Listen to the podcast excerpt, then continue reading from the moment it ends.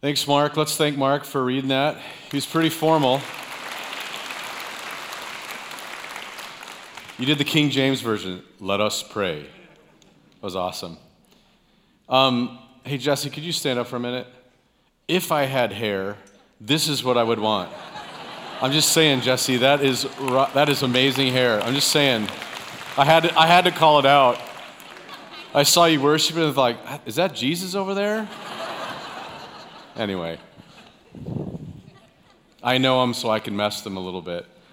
Uh, it's good to be together this morning, and we continue a series called God is With Us. And I just want to do review for some who maybe weren't here last weekend, but uh, walking up to Christmas is always kind of an interesting thing for a teacher uh, that we've taught it for so many times. And there's this same story about God sending his son Jesus. There's three wise men, there's shepherds. You know, it's the story. But what happens to us, like a lot of times, is that story is heard over and over and over. And I think in a lot of cases in our culture, it loses some of the impact, some of the emotional impact of what it meant. The word that we're drawing from really is the word what's called Emmanuel. It means God is with us. God is with us. And you hear that all throughout Christmas, but this isn't the first time that you would hear this term. Hundreds of years before Jesus' birth, it's prophesied that therefore the Lord Himself will give you a sign. The virgin will conceive and give birth to a son. They will call him Emmanuel. Now, this is a very striking thing when we talk about this word Emmanuel and the idea that there could be a God that is with you or with us. If we were to go all the way back to Old Testament culture in that region in that time, we would understand very quickly that a lot of the cultures had pagan gods and religions, and they would have gods that they would carve out of stone and marble and different precious kind of stones, but they would carve these ideas or idols of what they thought that God would be like. But it was never that the God that they were worshiping was connected to them or with them. There was always this idea, as we of even read in Greek mythology, that this God was distant. He, he, was, he was far off. And that they'd want to please this God, this God that was distant and far off. And there was not a very personal connect. So when the Israelites are freed from Egypt, even just the process of being freed, remember, there was the plagues and there was a sense and a rumor starting a ripple effect throughout the world. These Israelites, their God isn't a carved statue, He is not distant, He is with them. This is so profound in that time the idea that there is a God that lives with them. Now, if you go to the Old Testament, you will find this term Emmanuel and this concept that God is tenting with them. It means God lives amongst the tabernacle. If you remember, the, the Israelites are a new nation. Now, it's interesting if you're going to start a nation, if you're going to start a country, how would you start it? You'd probably pick a land, right? You'd probably select a government and a key leader. You probably would select a military. Know that the Israelites had none of those things no land, no formal structure of a government, no military, not even really a plan. It was, let's go, we're going to cross through the Red Sea, now what? And there they're left with this idea that God is with them. We see as they wander for 40 years, they're wandering for 40 years, and there's this, this reality that they have this ark they don't have a carved statue because God said, Don't make idols, don't carve things that you think represent me. But there's going to be an ark, and in this ark of the covenant is going to be my promise to you. Now, if you had such a, a, precious religious artifact, you would think as you were marching around the region throughout the desert for those 40 years, that you would protect it. You might put a garrison of soldiers around it, or you'd put it in the back no, what the Israelites do because of God's instruction, it's always in the front. It's always in front. It's always to represent that God marches with them, for them, in front of them. Even in some of the battles that you'll read throughout the Old Testament, you'll read that as the nation of Israel is conquering some of these pagan villages and towns and cities like Jericho, there is a fear because they sense he really is with them. He, he's with them. So in the Old Testament, we have this concept that he is with them, he tents with them. We know that the tabernacle is the tent that they would set up, and his presence was like fire or a pillar of, or a cloud or, or a pillar of fire. There's this, this representation physically of his presence. But then we see Jesus come on the scene, the promised one. No longer is it just a fire or a sense of God's presence, it's God in human form. It's fully God and fully man, and it's Jesus Christ, and he walks with them. And then you have Jesus' death and resurrection, who he defeats death, and he says, I'm leaving another one greater than I. And that's the Holy Spirit who now is in us.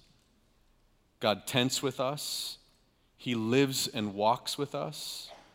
Now he lives in us. That, this is a huge concept for us to understand and revolutionary to the time period. It is why we're focusing in on some of these stories that Jesus models for us of what it's like when God invades our lives and He's with us and in us, and how Jesus begins to enter into the normal, real lives of people. It's not a distant God, it's a personal God that connects. And so you see this, uh, this artist rendering of, of the tabernacle. Could you imagine living in Israel, in the desert, knowing that you didn't know when you were going to pack it up and move. It was God, for God to tell them when it was time. But they would have this tent of the meeting, and it was the Holy of Holies, and see that radiant light coming out of the Holy of Holies. They just knew God was there. I mean, to, to know and see visibly God's presence. I know some of you come on Sunday mornings here and, and say, I felt it. I feel God's presence. It's, it's a powerful thing, and I, it's one of the videotapes in the video room in heaven I want to pull down and just watch. It wouldn't have been amazing to have one of the tents, I think, on the border. I, I don't know how you'd sleep. God is with us. It is with this that we start the story this morning. I want to tell you of a land called the land of wandering. It's called the land of wandering, it's a real place. It's opposite to another land called the land of purpose or the land of the path. You see, what's interesting about the land of wandering, as many might forget, is we all came from that place. We all lived in the land of wandering, and the land of wandering borders this land of purpose or this path. And when you're found and pulled onto this path of purpose, you begin to walk and you can see the land of wandering clearly all around you. And this land of wandering is filled with people. And so, over time, as you walk this path of purpose, you might start to begin to forget. And many, I think, do forget about the land of wandering around them and just move on with their head down on the path, thinking nothing else of them except just the next step they're taking on their own. Others, though, on this path, they start to look at the land of wandering and they kind of people watch. They look up, they flip on maybe the news and see the programs about the people in the land of wandering and how bad it really is, and only kind of just say, Well, I'm glad, I'm glad I'm not there anymore. There's another group that walk this path of purpose, and they guard because they want to make sure that none of these wanderers wander onto the path. I mean, that would just be wrong, right? How could we have wanderers on the path? That would just that would be mixing two different lands and two different worlds. Let's just guard this and make sure. There's some that just sit on the path and point at people about how wandering they are, about how lost they are. The reality is, this land of wandering is a place that we all came from, but we have different postures this morning about may, where we may sit. What I love about this illustration is that we worship this morning a God, that we, we claim the name of Jesus Christ who enters our wandering, who doesn't simply sit on a path and wait or point or shame or guilt, but enters into this land of wandering. Jesus meets us there. He met you there. No matter what your story is this morning, Jesus met you in your wandering. And that's the beautiful part of the God we serve. In Luke, Jesus will talk about this concept throughout his ministry on earth. Jesus says in Luke 19, today salvation is in this home. He's talking about Zacchaeus, a tax collector. One of, one of the worst thought of, one of the most sinful, most wandering. If we talk about the land of wandering, they're a wanderer out there. No way you want to be a part of that person's life. Jesus says, Here he is, Zacchaeus, son of Abraham, for the Son of Man came to find and restore the people on the path, the perfect. No, he says, restore the lost. The word lost is interesting. Sometimes I think cultures today, we, we start to get a little bit worried about the word lost, like that's derogatory. Friends, Jesus uses this words with intention. Having lost something means it was yours in the first place. Jesus recognized fully well that God has created all of us, everyone, and that for some sinful way they've found themselves in the land of wandering, and He is here to reclaim their wandering, to bring them back. Jesus came to seek and save the lost. This morning, we hear a story that Mark read from John chapter 4. Now, Jesus is going to use a, group of people that it's hard to find a cultural uh, equal to, to what you're going to experience this morning or understand this morning about the Samaritans. Now, Samaritans were a people group, at first worshiped the idols of their own nations, but being troubled with lions, believe it or not, they supposed it was because they had not honored God of that territory. Because the Israelite inhabitants of Samaria had intermarried with foreigners and adopted their idolatrous religions, Samaritans were considered, it's a derogatory term, but it's what they used, half breeds. Mixed in with Jewish culture. They, they intermarried with other pagan people. Apart from their, so if it was Babylonians, they might have married a Babylonian and brought in some of the Babylonian pagan gods. And so for Jews, they, were, they despised the Samaritans. It goes really deep. We find that later on, they're gonna, the Jews are going to rebuild the temple. And, and so the Samaritans, it's this land of Samaria because they've been kind of, they kind of huddled together in a region in Jerusalem or in, in, in Israel. They want to put money towards the project, they want to be a part. And the Jews say, No way, we don't want your money. You're less than. Now, we could try to make some comparisons. Could it be like when, when Hitler was putting Jews in ghettos and prison camps and torturing them horribly. Maybe there's some similarities. Could be like racism in our country that still exists in some form today. There might be some of comparison to that. But, but it's a little bit unique in that they were considered unclean. To the point of, if you look in this diagram, you see Galilee in the north and Judea in the south. Judea is where Jerusalem was. If you were a good Jew, you probably traveled to Galilee and Judea both uh, quite a bit because there was a lot of Pharisees were trained up in Galilee. You'd come down to Jerusalem, obviously, for temple and worship. But there's this land of Samaria in the middle. And so what do you do? Well, as a Jew, you would never walk through Samaria. Now, Jesus will use the Samaritans as even parables and illustrations like the Good Samaritan. He will purposely throw this out to the culture, confusing them. You got to understand, this culture right now thinks of these Samaritans not just as wanderers, the worst of the worst. Don't even associate with those people. You ever done that? You ever met somebody who's, who's so evil or sinful that you just said, nope, uh, let's stay way far away from them. Come on, kids, let's, let's stay away from that group. Jesus is going to address this group in a very unique way. And so in John chapter 4, we find that Jesus uh, is obviously having a very flourishing ministry, but look at verse 4. Now, Jesus had to go through Samaria. He leaves Judea, somewhere in Jerusalem, wants to get back to Galilee. He decides, no, I'm going to go right through Samaria. Why did he have to go to Samaria? Well, it wasn't because it was the only route. He had many routes. It wasn't because he had, like, in his planner or his, you know, iCalendar, he had some appointments. But he did, didn't he? The, the divine one, the holy one, the God of the universe that meets us where we're at decides, I'm going to go to their home, their place. I'm going to go to the wanderers. And so he comes to this town of Samaria called Sychar, near the plot of the ground of Jacob. It's a very significant place, this Jacob's well. But Jesus goes there. I want to just stop for a minute. Jesus goes where people live.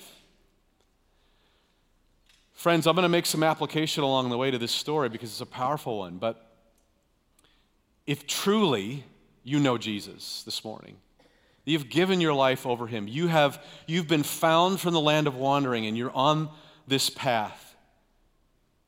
You are then to model how Jesus lived, and it's not just on a path, but it's a compassion for the wandering.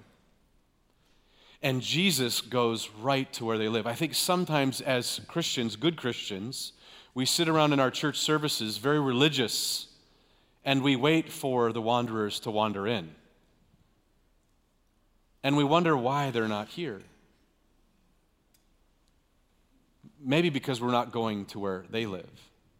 Jesus will model this throughout the gospel.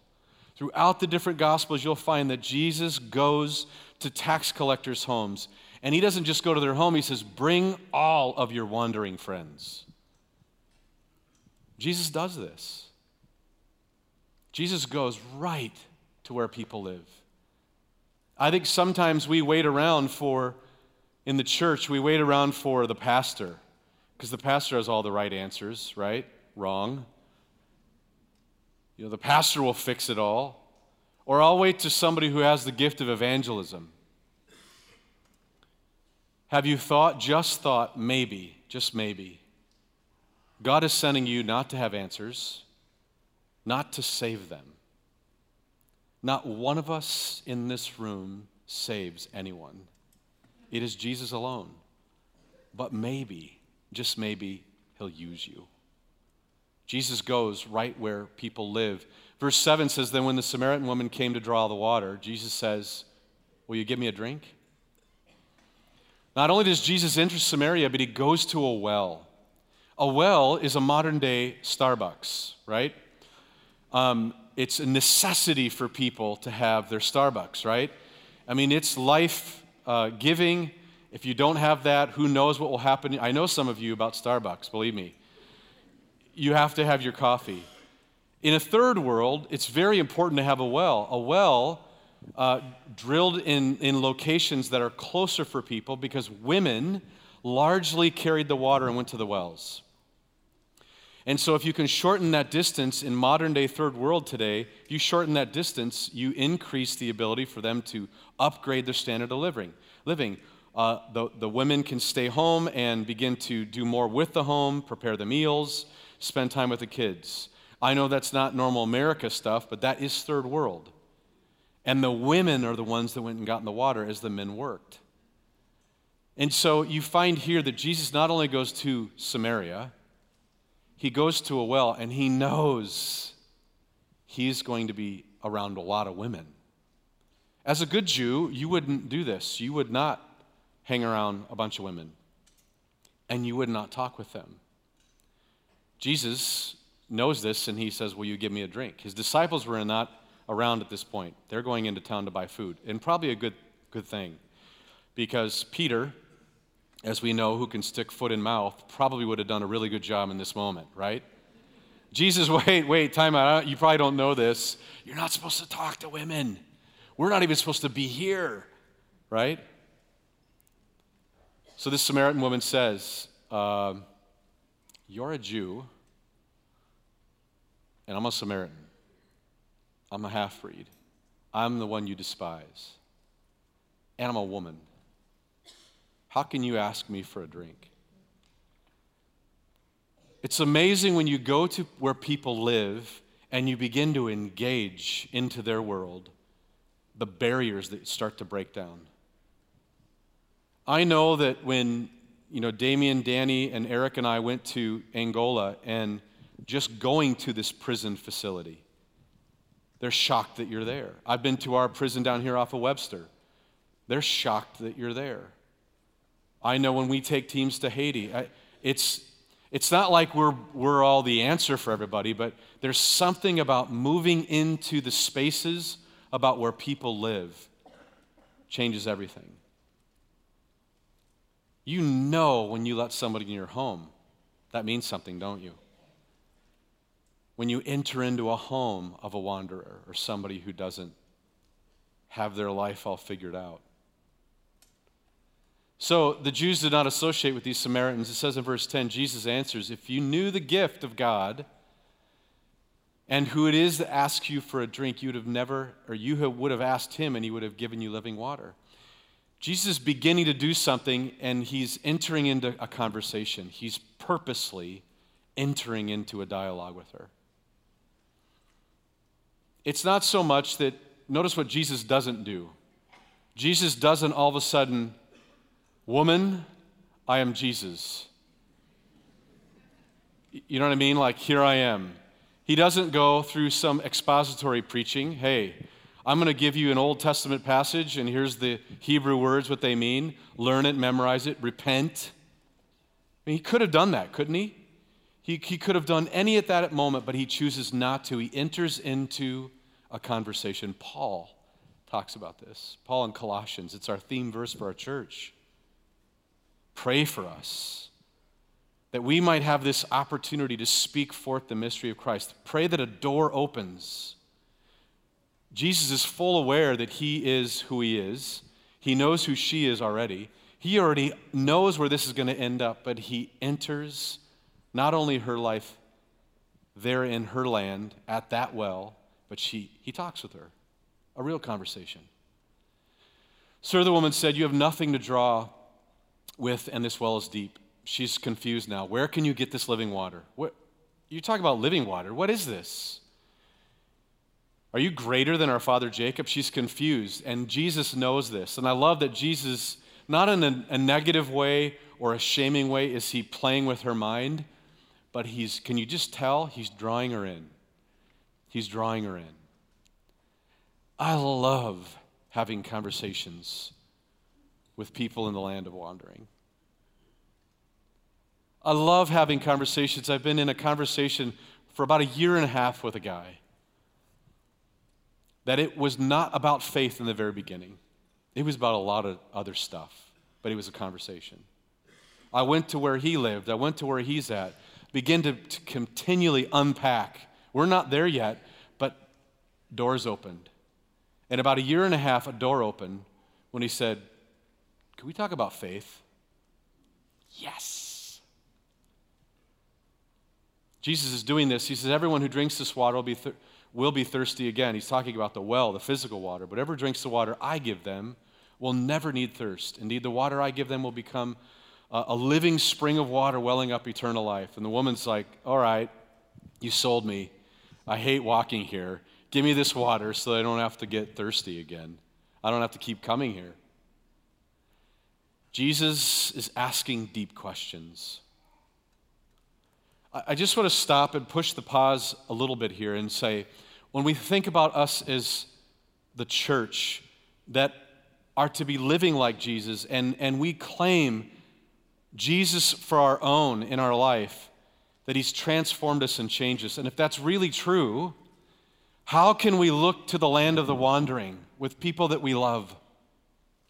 The friends that we love, family that we love, and not long for them to have that same purpose.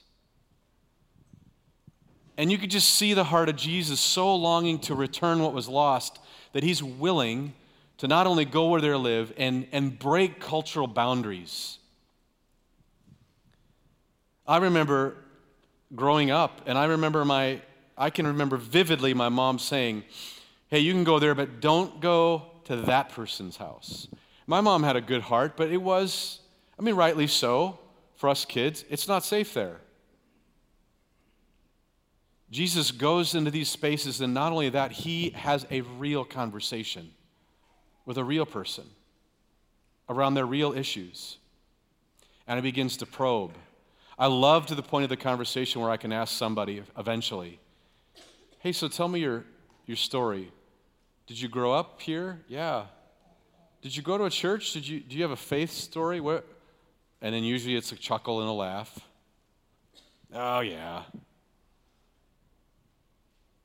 Can I tell you what I sense in, in our culture in Green Bay that's in some ways very paralyzing to our culture? We have a very religious culture. We have religious wanderers or religiously lost people. Uh, there's so many people I meet that I've met in our culture today here in Green Bay that have do everything in religiously. They've done all the religious check the boxes, but they've not drank the water that Jesus is talking about. They don't know him. They're religiously wandering all about as if they have purpose, but they don't. Jesus began to, to, to probe and to, to sink a little bit deeper with this conversation with this woman. He tells her, Go and call your husband and come back. I love this line. Jesus is even willing to have relationship with this woman further and her husband, saying, I, I want now to invite a conversation and a relationship with your family, whoever this is. Let's continue the dialogue. Let's, I'll make the invitation. She says, I have no husband, and obviously Jesus knows that she's sinful, that she's not living a life that's honoring. Notice he doesn't go there first. Let's go back to the beginning. He shows up at the well. Woman, you have way too many husbands. You're in sin. Here's the verse in the Old Testament that gives you that you should move away from that. Now give me a drink of water. He doesn't do any of that. You notice that? How often is it that we become religious and we start to fill our heads with so much? Pathwalkers can, there's a dangerous thing to pathwalking and not looking in the land of wandering. Because you can walk the path with your head down so much. Pastor, give me more information, give me more Bible, give me more verses, give me, give me, give me. And all of a sudden, you lose perspective about that land and you become self righteous. And it's about what you know. No answer you have will save people. It is Jesus Christ alone that saves people. We just get the chance to share what He's done in us and give that account. She says, the woman says to Jesus, I can see that you're a prophet. Our ancestors worship on this mountain, but you Jews claim that the place where you must worship, worship is in Jerusalem. And he begins to say, Woman, there's going to be a place where all of us worship once. Right now, there's two places of worship. The Samaritans have their own mountain, and because they were not allowed to be with the Jews, and so they have to kind of adopt some forms of Judaism and, and, and what they're uh, in their culture and their land. A little bit different if you look at it deeper. But Jesus said it's all going to be aligned. And then verse 25, the woman said, I know that Messiah. Isn't that beautiful? I didn't say this in the first service, I just need to say this. Gosh, sometimes we as Christians can be so hurtful to our own. There are a lot of churches in Green Bay that I don't agree with. What do I mean by that? I don't agree with some of the think- thinking and theology and teaching, but they fly under the flag of Jesus Christ. And if they're going to preach that, I'm for them. I'm for them. Doesn't mean I have to agree with everything, it means I'm for them. I know that Messiah. Listen, she knows of it. She's waiting for Jesus, she's waiting for him. She doesn't have it all right. We just heard the Samaritans don't have all their, their, their faith practices in line. They've got even some, some idol worship in there. And you know what? Truth be told, we do too here this morning. We probably have our own idols we have to keep breaking ourselves of and our own habits. I know that Messiah is coming, and when he comes, he will explain everything to us. Can I just get your imagination eyeglasses on. When we get to that videotape room in heaven, this is one I, another one I want to see. Can you imagine this next line when Jesus says that? Just imagine yourself at the well, and all of a sudden, Him saying, I, the one speaking to you, am He.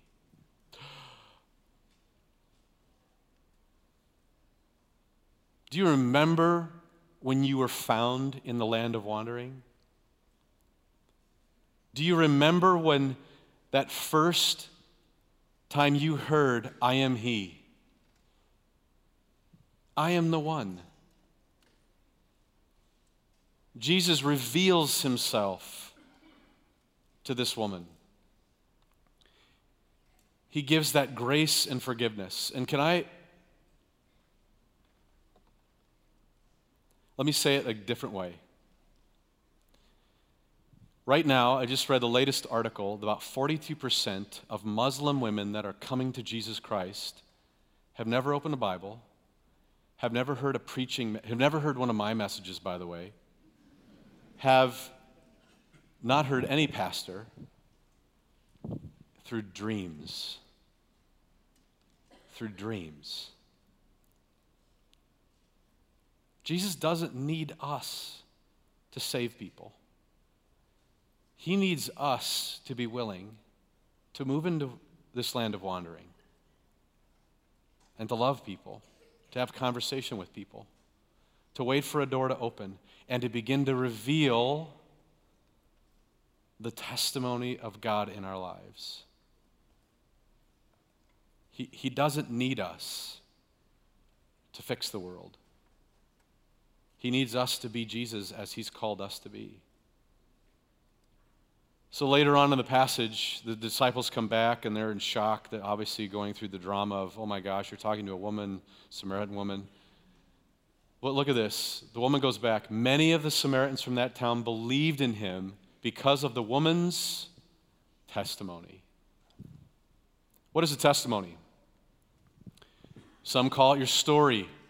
And some of you get convicted like, I don't really have a good story. I don't have like, I was laying in the curb, you know, overdosed on drugs, or I don't, I don't have this story that other people have. Yes, you do. You were found somehow. And it's a testimony written on your heart, but it's not a testimony until what happens? It's spoken, it's told.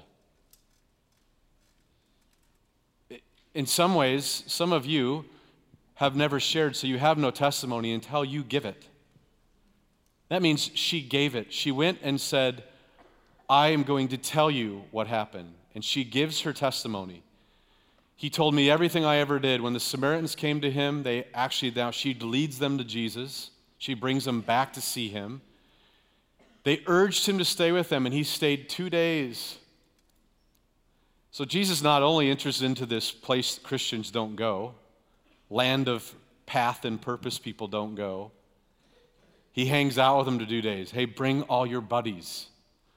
I'll hang out with you for a couple days.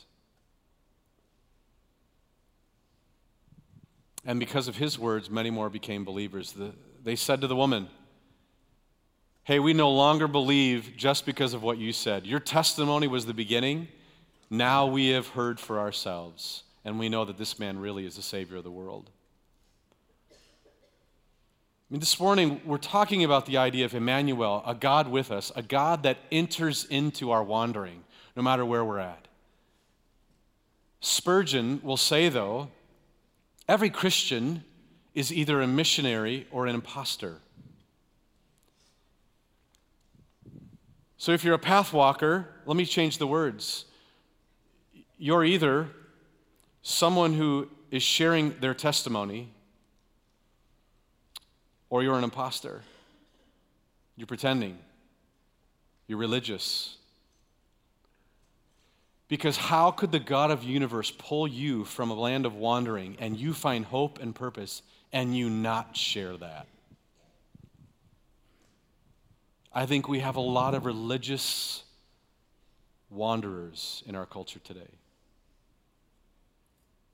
And, church, you have to know there are plenty of seats in Green Bay. And I'm not talking about the stadium, I'm serious. There are tons of seats open on Sunday mornings with churches that preach the name of Jesus Christ. And why aren't they filled? Because we aren't moving into the Samarias. Because we aren't sharing that testimony of the hope that's within us. And no wonder people don't want to show up. Because we become pathwalkers so long, we forget what it was like, and we shame and we guilt. We point fingers and we cross our arms and we protect. Keep those bad people out, keep those wanderers out. In some ways, we're not very different than the Jews in that time towards the Samaritans, right? It's a great story, it's a real story. We're either missionaries with this great testimony to move into the land of wandering, or we're imposters. Jesus will say this again in Matthew 9 in the message. I love the, the version of this in the message. Jesus, overhearing religious leaders who are pointing and saying, How could you eat with sinners? says this Who needs a doctor? Healthy or sick people? That's not like a trick question, right? Obviously, you don't go to the doctor if you're healthy.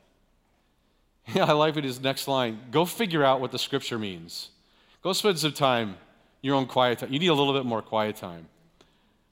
I'm after mercy, not religion. I'm after people who are willing to step off of the path, not in their own life, but moving in with people that don't know me, moving away from just what's comfortable and safe and Christian. I'm here to invite outsiders, wanderers, and not coddle the insiders. Isn't that a great line? I just think it's a great line. We gather every week not to coddle, not to just, all right, you survived another week in the land of, of lost and wandering, of Black Fridays, right? The hedonistic shoppers I bought a TV. I'm right with you. We're not here to coddle that. We're here to be reminded of the testimony that God wrote in your life when He pulled you from the land of wandering. Just a couple challenges. Could I have you think about? Jesus moved where the wanderers were. Go where they live. Go where they live. Maybe it's a missions trip, but you don't even have to go that far. Friends, we have Samaria right around all of us. Engage in real conversations. Please, please, please, please do not play Christian answer people. Jesus is not asking you to have the right Bible verse here. He's asking you to have a real conversation with people. Start a dialogue. Where are you from? What, what do you do in your life? Why are you at this well? Why are you at this Starbucks? You know, every week. Or La Java, sorry. Ask deep questions. We're so fearful of going there, aren't we? We're so fearful of, of crossing that threshold of asking a deep question. And I love when I get to that point of saying, Hey, what's your faith story? And then that's the chuckle. That's the uncomfortable. Oh, well, I don't really, I don't believe in religion. And I love, well, I don't either. Yeah, but aren't you a pastor? Yeah, but I hate religion. And then reveal the hope. There's that chance where you get to say, I don't have all the answers, uh, but I can tell you the testimony of what he's done to my life. I'm in a conversation like that right now, I told you. A guy for a year and a half and you know what? I don't have enough answers for him. What I do have, I'll tell you the hope in me. I'll tell you what he's done to me. As we go to communion this morning, the scripture writes very clearly as a warning. Paul says, Do not take the communion if there's not an authentic relationship with God. Don't use the table as a form of religion. Otherwise, you drink judgment upon yourself. There's a passage in the Bible that talks about this. It's quite scary because it says, Paul says, I think some of you are falling asleep. You know, that's a nice way of saying some of you are dying and some of you are getting sick physically. Now, I don't know if that happens, but I know that there is a, a warning. Don't leverage the table as a religious check in the box. Go to it with a newfound sense of perspective that there is a God that lives with you and I, and He reached you and I in the land of wandering. And as you take that cup and that bread, you might look at one another and celebrate the fact that He found you. And then maybe ask yourself this question Where is your Samaria? Where is it? Let me even drill down closer. Who? Who is your Samaria? Who are the people in your life, faces right now, whether loved ones, neighbors, maybe even people you don't even know their names, but they're people that are Samaria? And maybe the Spirit is leading you to finally move out towards them. Father, we want to graciously thank you for sending your Son to live with us Father, that he might defeat death and that we have him in us. And Father, as we take the bread and the cup, might we be reminded of a God that was, resides in our lives through the Spirit. And the power of that God writes a testimony in our lives that needs to be shared. Might we, this church, our city, grow more compassionate about the land of the wandering. Pray this in Jesus' name. Amen.